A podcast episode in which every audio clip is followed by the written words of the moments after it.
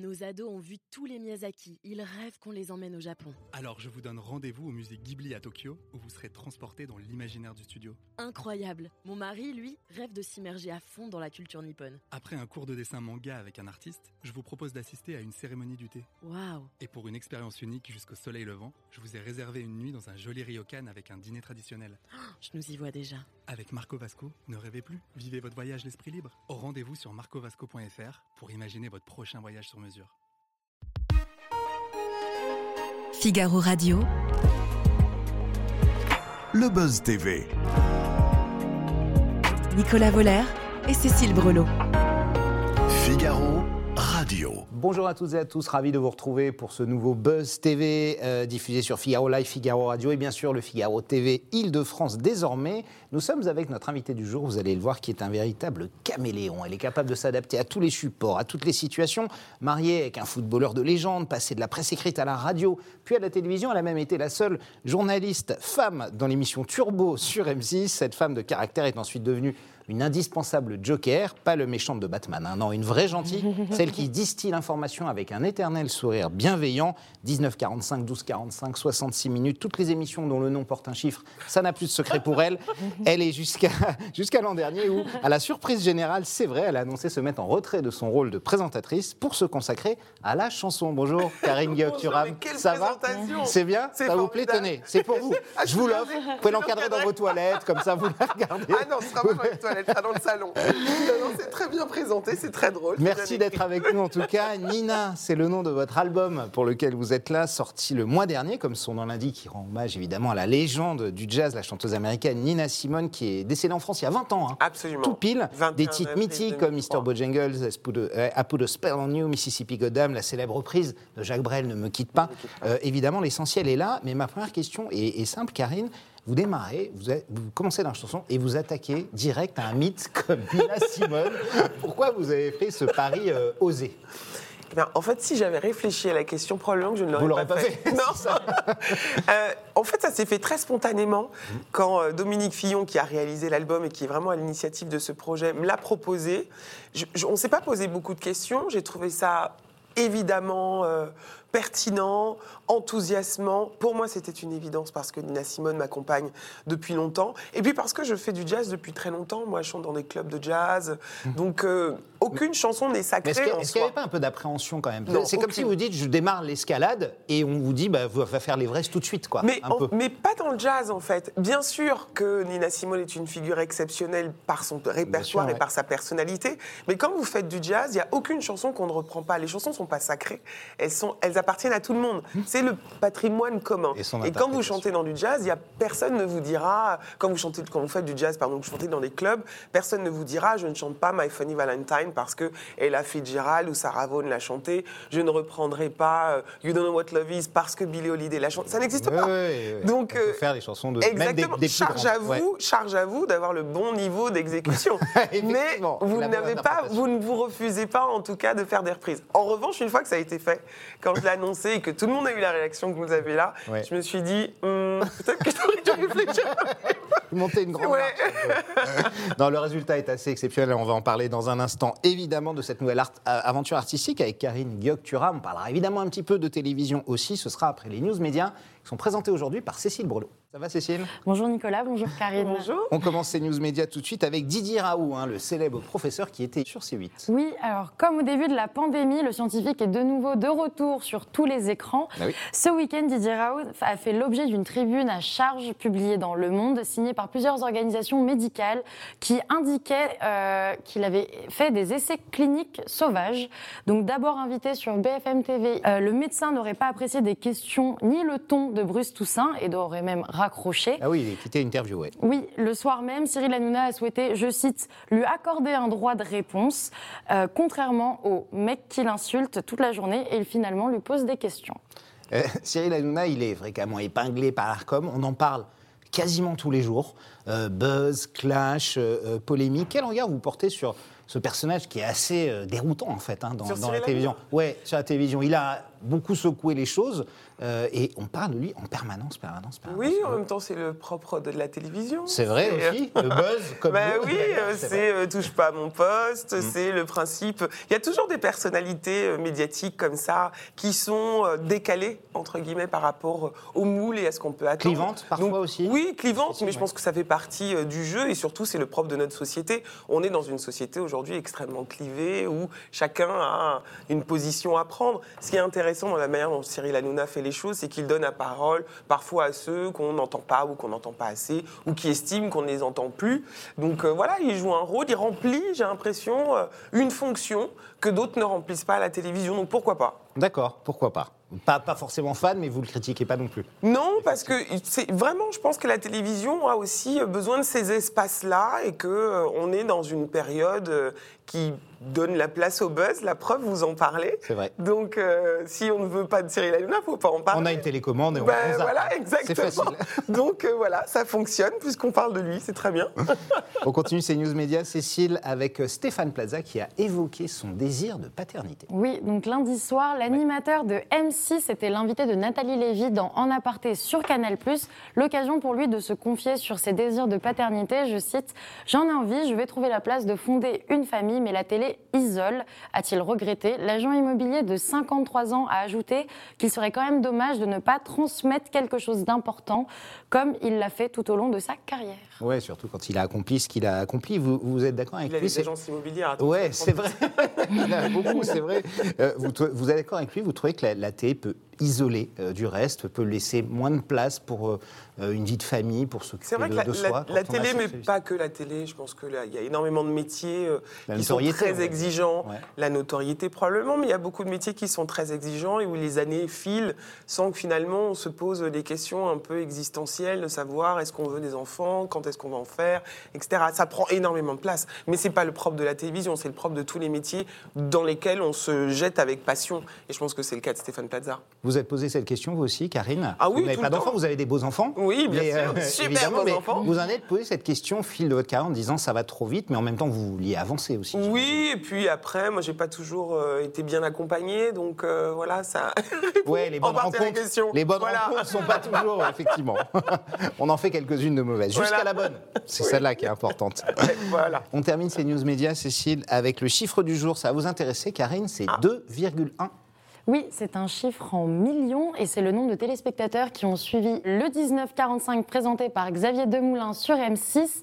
À titre de comparaison face à ce JT, euh, TF1 qui a diffusé son JT euh, 15 minutes après, euh, présenté par Gilles Boulot, a enregistré 4,8 millions de téléspectateurs. Celui d'Anne-Sophie Lapix sur 32 a enregistré 3,7 millions de public.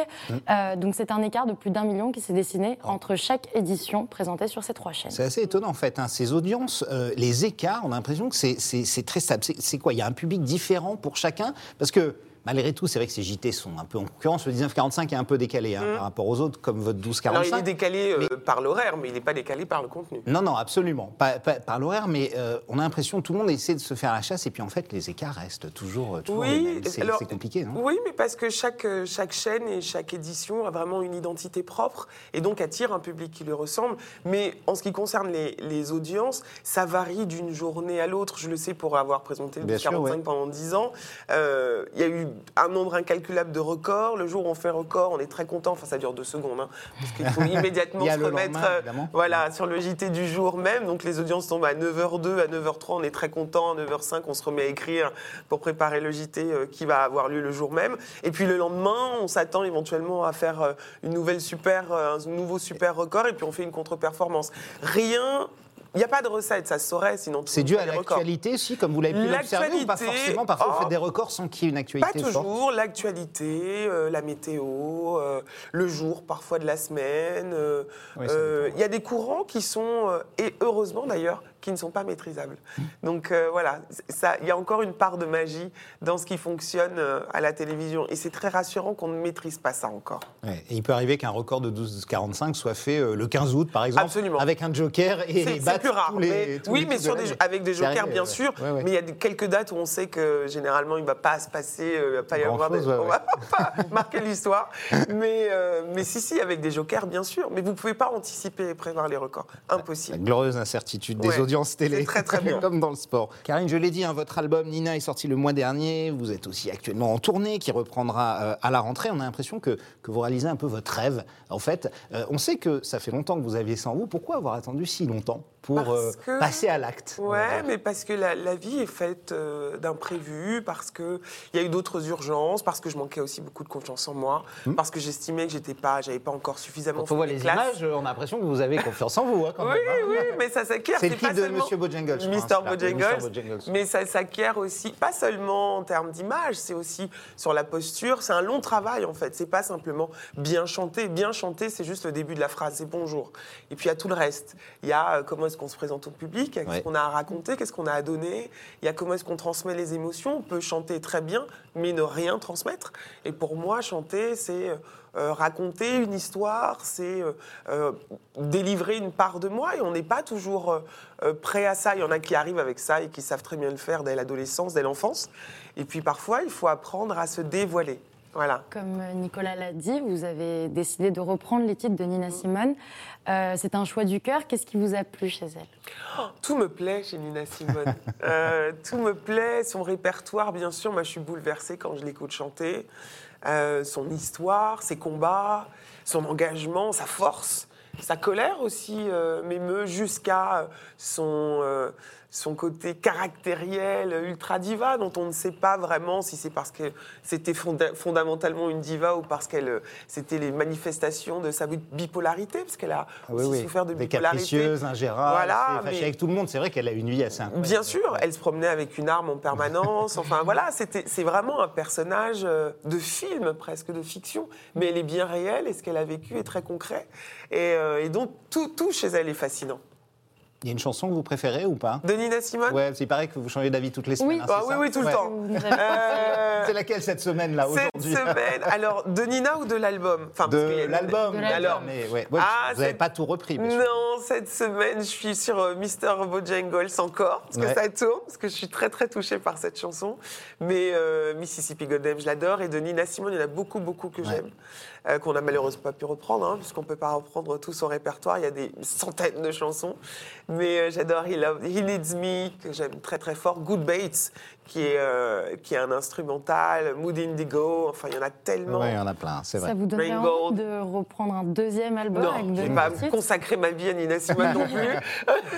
C'est faire quoi, Mais, Big euh, Hallyday pour le prochain ou un Non, autre non, non, non, je ne vais pas faire toutes les légendes du jazz. D'accord, on va passer à autre chose. Oui, non, après en live, on peut toujours reprendre des chansons et se Ouais, sûr. plaisir, mais non, pour le, le prochain album, ce sera des compositions personnelles. Est-ce que c'est, euh, sa voix et évidemment son interprétation vous, vous, vous plaît autant que son engagement militant, notamment euh, effectivement pour les droits civiques hein, aux États-Unis avec les Afro-Américains? On sait qu'elle elle était assez euh, radicale, elle a beaucoup soutenu même la- les révolutions dans la violence, opposée à, à Martin Luther King. Tout ça, c'est quelque chose que, que vous. Dont elle était proche, néanmoins, Ouais, hein, dont elle était effectivement, proche, Martin effectivement. Luther King. ouais. Oui, moi, je- je- tout le personnage est fascinant et on- je, je pense que c'est difficile d'aimer Nina Simone sans comprendre justement l'un de ses piliers qui est sa colère. Et c'est ce qu'on entend quand elle chante. Elle est en colère. Et cette colère-là, elle s'appuie sur l'injustice, sur l'inégalité, sur ce dont, su- sur ce dont souffrent les Afro-Américains à cette époque-là, et encore aujourd'hui d'ailleurs, mais à cette époque-là. Et son combat a du sens. Et elle l'a payé très cher son engagement. C'est-à-dire qu'à l'époque de Nina Simone, aujourd'hui, on parlait, on l'évoquait un Oui, on parle avec des années télé 60, médias. hein, en plein milieu. Voilà, euh, voilà. euh, où chacun a un peu une marque et il ne faut pas entacher sa marque. Il y avait déjà une marque Nina Simone dans les Ouais. années 50-60. En l'occurrence, dans les années 60, c'est une superstar. Et quand elle décide d'écrire, quand elle écrit Mississippi Goddam à la suite de la mort de Medgar Evers, quand elle, elle se lance dans les protest songs, justement, ces, chansons Ouais, ou le Wild Wind, je me souviens plus, celui-là qui était très engagé. ouais. Mm. du prix de sa carrière. Elle est Des chansons qui étaient interdites même carrément. Elle elle ne passait plus, radios, ses ouais, concerts étaient annulés. Donc, Ouais. elle n'était pas dans une posture. Elle était vraiment dans une, une, un- un fu- une fulgurance, un jaillissement de vie, un besoin de se dire il faut qu'on puisse être égaux sur cette planète. Donc, c'est ça qui est fascinant. C'est pas tant le propos de savoir si elle a soutenu des révolutions dans la violence, etc. C'est ce à quoi elle appelle. Elle appelle à l'égalité entre les hommes. Comme vous, comme votre Comme mari, moi, comme par mari, exemple. Vous êtes engagé comme elle, comme Oui, mais Simone en fait, je ne sais pas comment on peut être un être humain sans être engagé. Oh, en faveur beaucoup, de hein. l'égalité. Ben, ils se trompent. Pour moi, ils sont dans l'erreur. Ne pas être en faveur de l'égalité entre les hommes et les femmes et entre les hommes de toute origine, je trouve que c'est un non-sens. C'est une vie perdue. C'est vivre une vie pour rien. Oui, défendre des- l'égalité. Vous avez même cité des noms de femmes comme Audrey Pulvar ou même Christiane Taubira, où vous disiez qu'elles avaient changé votre vie, que c'était des Alors, phares pour vous. pour remettre les choses, Chris- enfin, Christiane Taubira, moi j'ai grandi dans la Guyane de Christiane Taubira. J'étais une petite fille, c'était à l'époque encore Christiane Taubira de Lannon. Elle était euh, à la tête de Walwari, qui est un parti était pas encore politique. députée, Elle n'était euh, pas encore française, ouais, députée. Et c'est vraiment une femme, un petit bout de bonne femme à l'époque. Moi j'avais 7-8 ans, je la regardais à la télévision. C'est la seule femme qui me ressemblait à la télévision. Euh, de l'époque sur la seule chaîne qui était diffusée en Guyane, je précise. Sa verdeur, sa force, sa rectitude, son, son impertinence, ça a été fascinant pour moi et ça a vraiment fait la femme que je suis aujourd'hui. Parce que justement, on est, elle était une femme et elle pouvait répondre sans peur et remettre les gens à leur place. Audrey Pulvar, c'est autre chose. Je ne suis pas ce que je suis grâce à Audrey Oui. Pulvar. Audrey Pulvar, c'est parce que j'ai C'est dans le journalisme, c'est un modèle pour vous Voilà. C'est pas tant un modèle pour moi, c'était juste impossible. C'est-à-dire aspiration, que en tout cas, C'est ouais. pas une aspiration non plus. C'est-à-dire que j'allume ma télévision et je vois une femme qui me ressemble et qui présente un JT. Et je me suis donc dit, waouh, c'est possible, c'est formidable, les choses bougent. C'est dans ce sens-là que je le dis. Je mets pas euh, c'est pas la même. Enfin, j'avais pas le même âge. Christiane Oui, j'étais vraiment enfant. Euh, Audrey Pulvar, elle a aussi contribué à ouvrir les portes pour des journalistes comme moi, pour celles qui ont suivi. Donc voilà. Mais tout ça est intéressant, est important. Et plus Audrey Pulvar que Christine Kelly, pour vous? Ah, les deux, c'était à la même époque d'ailleurs. hein, et Christine, euh, d'ailleurs, j'avais l'occasion de l'interviewer à l'époque, c'était il y a plus de 20 ans, 25 ans, je crois, quand elle était sur LCI. Sait, Euh, avant qu'elle soit au Voilà, CSA. enfin, exactement. Euh, et elles ont joué euh, le même rôle symbolique Mhm. d'être là où on nous disait qu'on n'avait pas notre place. Et vous, vous auriez pu faire ce qu'elle a fait avec Éric Zemmour, par exemple, pendant un an, où ça aurait été compliqué La question ne s'est pas posée, je me, je me suis pas posé la question non plus. Voilà, après, elle a choisi, c'est des choix de carrière que je respecte. Ça n'appartient qu'à elle, pour le coup. On parle de vos concerts un petit peu, Ouais. euh, notamment comment ils se passent. Est-ce que les, les premiers retours sont bons? Euh, Le public, Cécile va nous en parler. Je crois qu'elle va Mais oui, voir aussi. Cécile était là. Absolument. ça, ça se passe comment l'accueil avec, avec le public? Très bien Ouais. et je suis euh, très agréablement surprise. Dans le public, il y a une bonne part euh, de gens qui me suivent sur les réseaux sociaux, notamment sur Instagram où je suis très active, et de téléspectateurs. Et donc, ceux qui me Ceux qui suivent... regardaient le 10-12-45, ils sont là. Exactement. Euh, ceux qui me suivent sur les réseaux sociaux, ils savent que je chante, parce que je Ouais. poste très régulièrement des choses, donc ils ne sont pas surpris, ils viennent en terrain connu déjà. Et puis il y a les téléspectateurs qui, euh, avec qui j'ai créé un lien ces dix dernières années, puisqu'on a déjeuné ensemble tous les jours, et pour qui je fais partie un peu de la famille, en tout cas je suis quelqu'un de familier, et qui viennent en se disant, elle est sympa. En tout cas, c'est le ressenti qu'ils ont quand ils me regardent. Elle est sympa, on va aller voir ce qu'elle fait sur scène, on va aller la soutenir. Donc il y a quelque chose d'extrêmement bienveillant. passe, ouais. Et c'est très, très, c'est très beau de découvrir la force de ce lien-là. Et puis là, maintenant, alors le concert auquel vous êtes venue, Cécile, c'est aussi un nouveau public. Ce sont des gens qui ont entendu les chansons à la radio, qui les ont découvertes peut-être sur, euh, à la télévision, qui savent pas forcément d'où je viens, qui je suis, et qui sont venus parce que ça leur a plu. Et donc euh, voilà, la texture du public change et c'est- c'est très émouvant. La, la salle, d'ailleurs, était comble ce jour-là. Euh, vous... C'est le avait troisième même- concert Il y avait des gens debout, des gens qui n'avaient pas de place, qui étaient assis sur les marches. Qu'est-ce que, qu'est-ce que vous avez ressenti? Ah, j'ai senti un soutien, une vague de soutien, de bienveillance, quelque chose de très chaleureux. Les gens avaient envie de passer un bon moment. Ils savaient qu'ils avaient passé un bon moment. Mais il y avait quelque chose de très enthousiaste. Vraiment. C'était super euh, à ressentir. C'est vraiment très, très fort. Euh, Est-ce que vous avez ressenti le même trac que quand vous pouviez être sur un plateau ou- Alors, sur un plateau télé, j'ai pas de trac. Mm. Non, pas ah du non, tout. Donc pas c'est pas du la tout. même chose. Non, rien à Il n'y a voir. pas de public devant vous, en fait. D'une part, Il y a mais 2 c'est- millions de gens qui vous regardent, mais vous les voyez pas. Oui, eff- effectivement, mais les premiers JT que j'ai présentés, notamment en tant que joker de 1945, c'était il y a longtemps, euh, j'ai eu le trac évidemment, parce que moi je suis plutôt cool de nature, je suis euh, Ouais. très en maîtrise, assez en distance, euh, bon, je suis, je suis très, je ris fort, je vis très fort, mais pour le reste, je suis quand même assez maîtrisée. Et tout le monde avait contribué quand même à me donner le trac en me disant, mais tu te rends pas compte, tu as présenté un JT sur une chaîne nationale, mais si on regarde par des millions de personnes, mais c'est énorme, enfin bon bref. Donc j'avais fini par avoir le trac, et j'ai compris finalement que le trac reposait beaucoup sur l'image qu'on avait de soi-même. C'est-à-dire que c'est qu'est-ce qu'on va penser de moi, qu'est-ce que ma mère va penser, est-ce que je suis bien coiffée, bien maquillée, bien habillée, etc. Et en fait, dès lors que le trac rencontre l'humilité et la modestie, c'est-à-dire qu'en fait, c'est pas pour toi que les gens regardent l'info, Oui, mais pour les informations, donc tu n'es qu'un maillon de la chaîne, le trac s'en va. Donc ça, c'est chouette. Voilà. Et sur, la, sur scène, en revanche, là où c'est différent, c'est qu'en effet, les gens viennent vous voir, mais je suis aussi là pour leur donner quelque chose et pour ressentir en retour. Donc euh, il y a un trac, mais qui est davantage de l'ordre de l'excitation d'aller partager et recevoir. Alors, le, le mois dernier, euh, lors d'une conférence de presse, Stéphane Gendarme, qui est le patron de l'info Oui. de, de M6, euh, votre patron a confié que vous re- reviendriez en septembre. Ouais. C'est acté c'est Oui, je reviens en septembre sur en M6, septembre. D'accord. Donc vous serez là à la rentrée au 12-45. Absolument. Ouais. Et comment vous allez conjuguer ça avec euh, les concerts? Parce que je sais que vous vous Ouais. reprenez aussi à l'automne. hein. Alors justement, on est en train de, de discuter de tout ça avec la direction d'M6 pour trouver euh, le- la formule la plus harmonieuse de façon à ce que je puisse faire les deux. Et d'ailleurs, c'est euh, aussi une, une des spécificités d'M6, euh, c'est de permettre à ces visages euh, à la fois de continuer à faire de l'antenne, mais également euh, de pouvoir pleinement exploiter et vivre de leur propre talent. Donc c'est chouette. Je sais que Stéphane Plaza, euh, Notamment, agences, euh, Philippe Etchebest, Exactement, Lignac et- ouais, exactement. ouais. Donc ça, c'est vraiment une tradition chez M6. Donc euh, voilà, on, on trouvera la meilleure, le meilleur compromis. Et vous reprendrez vos deux postes, à la fois rédactrice en chef et. Bah, De toute façon, euh, quand on est rédactrice en chef, on l'est pour la vie. Mm. Donc oui. Et euh, voilà. Et euh, vous avez, en avril, ils ont lancé une nouvelle euh, formule de l'info avec euh, d'ailleurs euh, Enfante Minte, Mm. qui est nouveau visage joker de Ouais. l'info. Donc ce sera sûrement la vôtre. Est-ce que vous avez déjà pu la Alors, voir à l'écran ça va être On- le Joker Euh, probablement, ça, Ouais. c'est- tout ça, ça a discuté avec euh, la direction d'M6. À l- Au stade où j'en suis là, où on en est là, c'est un peu prématuré pour que je vous confirme quoi que ce soit. En revanche, euh, alors je l'ai- aperçu à l'antenne, mais je ne l'ai pas vu. Je lui, ai, je lui ai envoyé un petit message pour la féliciter et pour lui souhaiter la bienvenue, comme je le fais toujours à chaque fois que quelqu'un nous rejoint dans l'équipe. Elle m'a laissé un message en retour. On n'a pas réussi à se parler directement, mais on se croisera à la rédaction certainement.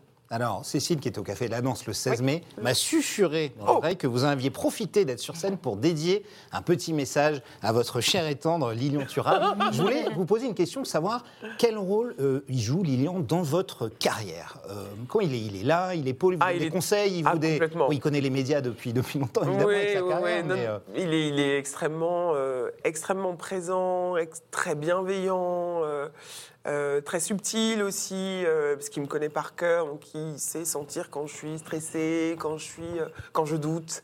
Non, non, c'est un soutien merveilleux, vraiment. que vous avez dit, je pars dans la chanson, il n'a pas dit, mais qu'est-ce que tu fais Non, au pas contraire, Non, depuis dit, toujours, oui, oui, Ouais. depuis toujours, il me soutient. D'ailleurs, si je n'avais écouté que lui, je, je l'aurais fait il y a très longtemps déjà. mais, mais non, non, et puis c'est un athlète et on a ça en, en commun, pas d'être athlète. Je ne suis pas du tout une athlète. Là, il se dirait, mais ça raconte, qu'est-ce qu'elle raconte, c'est une athlète de rien.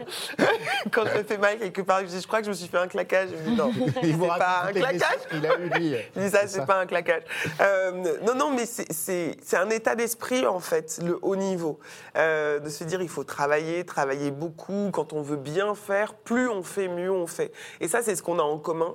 Et c'est aussi ce qui me nourrit et ce sur quoi je peux m'appuyer parce que j'ai besoin, j'aime travailler, j'aime apprendre. Je trouve que c'est important d'être préparé, d'être prêt, d'être performant. Et de fait, je peux m'inspirer aussi de son expérience en la matière. Effectivement, qu'il a, oui. Mm. Euh, quelle belle-mère êtes-vous avec euh, du coup les deux enfants de votre époux qui s'appellent Marcus et Kefren et ils euh, Ils sont vous- tous les deux footballeurs. qui sont tous les deux Voilà. Vous footballeurs. avez des très jolis mots pour euh, des dédicaces. Vous les appelez Oui. vos horizons, hein, c'est ça Oui, ah oui, Vous les voyez fait. ou pas souvent De- euh, bah, parce pas- que, bon, pas- Il y en a pas qui jouent en Allemagne et souvent. l'autre à Nice. Ouais, hein. pas assez souvent, malheureusement. Donc, euh, en effet, c'est euh, c'est une manière de faire famille euh, à distance, euh, en chaleur et de profiter euh, des moments qu'on a ensemble et qui sont extrêmement rares.